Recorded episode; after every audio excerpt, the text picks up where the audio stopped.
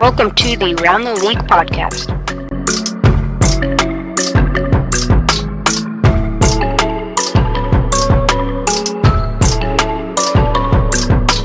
Hello, everyone. Welcome to the Round the League podcast. I'm your host, Brian, and this is your podcast for everything sports. You can find this podcast on Apple Podcasts at the Round the League podcast and on YouTube at B Man Films. So let's go ahead and get into it. On today's podcast, we have four topics. So let's go ahead and get started with the NHL. They will be starting their season um, in three days on August 1st with their 2014 playoff. The very first game will be the Rangers and the Hurricanes at noon, then the Blackhawks and the Oilers at 3, the Panthers and the Islanders at 4, uh, Penguins and Canadiens at 8, Jets Flames at 10. All times are Eastern, of course. And that is going to be the beginning of the NHL season. So that's very exciting.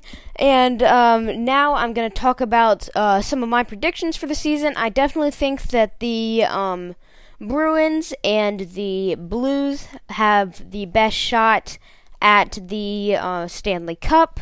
Of course, they were actually the two teams from last year's um, Stanley Cup playoff, um, but the Bruins honestly have been one of the strongest teams, and they both made the four team, uh, the top four in their conference.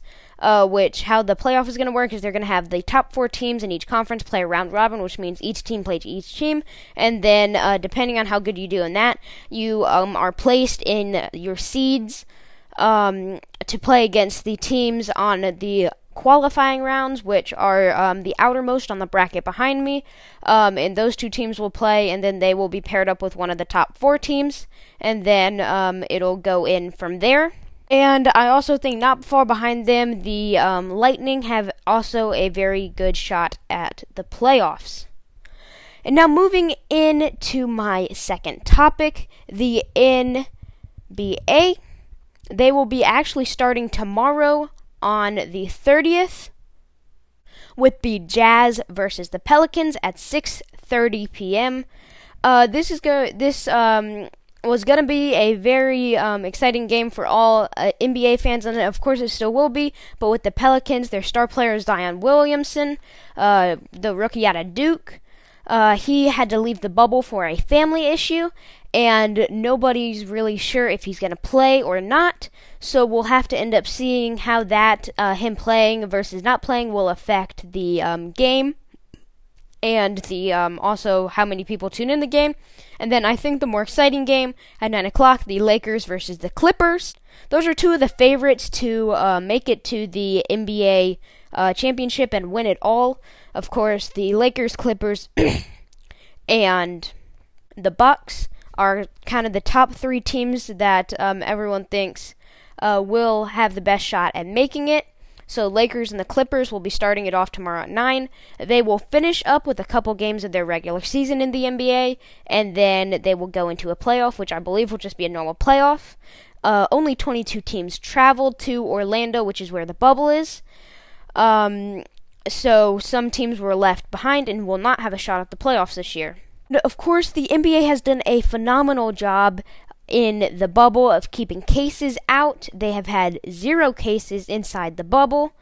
Uh, but that will lead us into our next topic of the Miami Marlins. MLB has done a terrible job of keeping cases out of the league. They have had um, 16 cases on the Marlins, which is who we are going to uh, be focusing on, which is almost half the team. Uh, after their series with the Phillies, uh, 16 people tested positive for coronavirus, and that has postponed games of the Marlins and the Orioles and the Yankees and the Phillies, which is the Phillies who were the team that they were playing against. And the MLB was the first team to come out with um, the thought of a bubble or a biodome as some people have called it. They were like, we're playing all of our games and keeping everyone quarantined in Arizona.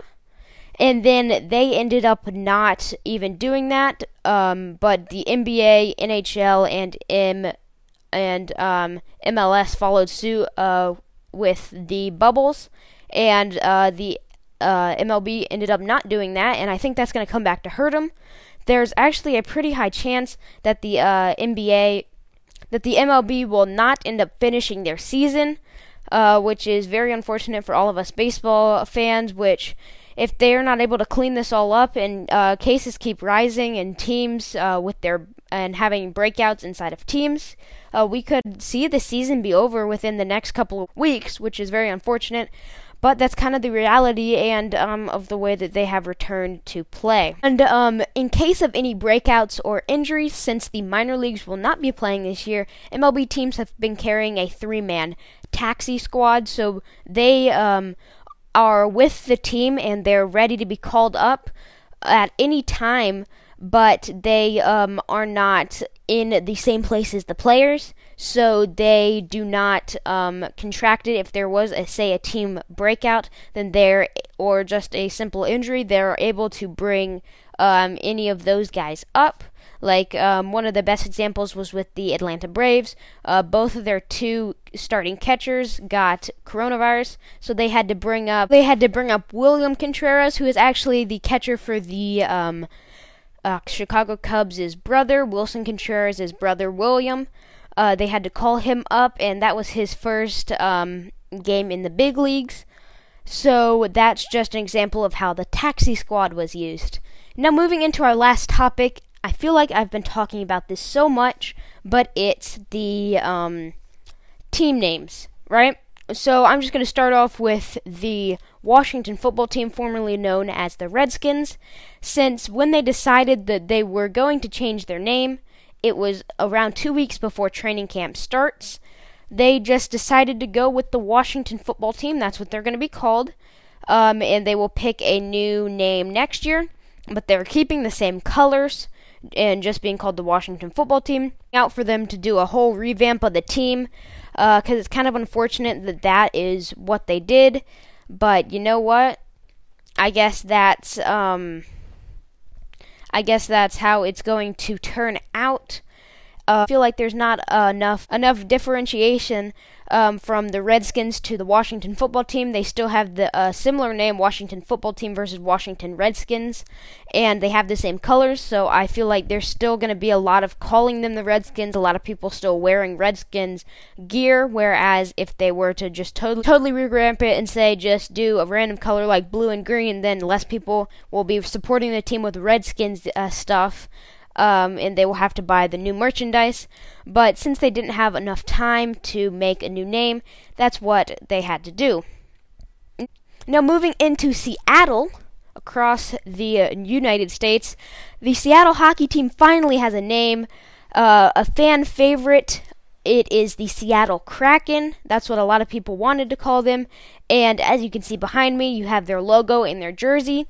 They have this little S logo. Um, which is not my favorite. I think it's supposed to look like a tentacle because if you don't know, kraken are sea monsters that are similar to like octopi and squids, uh, but that looks more like a serpent.